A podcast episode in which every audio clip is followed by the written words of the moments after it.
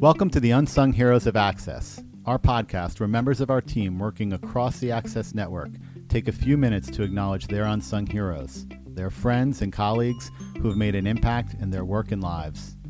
I'm Ron Calavito, President and CEO of Access Supports for Living, the Guidance Center of Westchester, New York Families for Autistic Children, and Meaningful New York. Across the Access Network, a talented, dedicated team of more than 2,200 work night and day to make sure people marginalized by society, people with developmental disabilities, mental health or substance use challenges, and families struggling in poverty are seen, heard, and have the supports they need to thrive.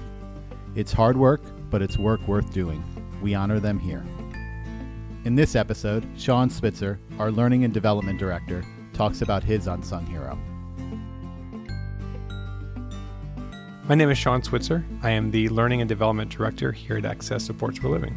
I oversee our um, onboarding, our training, uh, development for all of our staff across our network of organizations.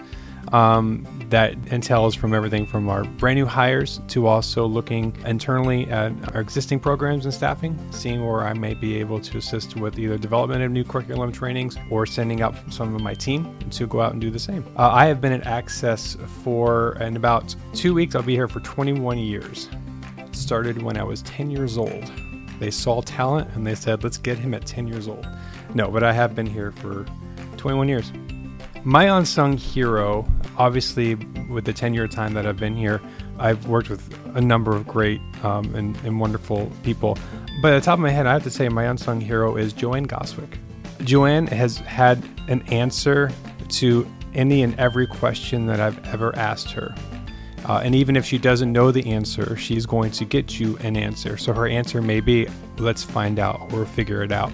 So when you are, when I am going through situations and trying to figure out whether it's uh, related to an on-call issue or just related to in general, when I was in IDD uh, running uh, residential programs, Joanne was uh, in most cases the first person I would call with any question, and the first person to reach out to me uh, and offer support as well.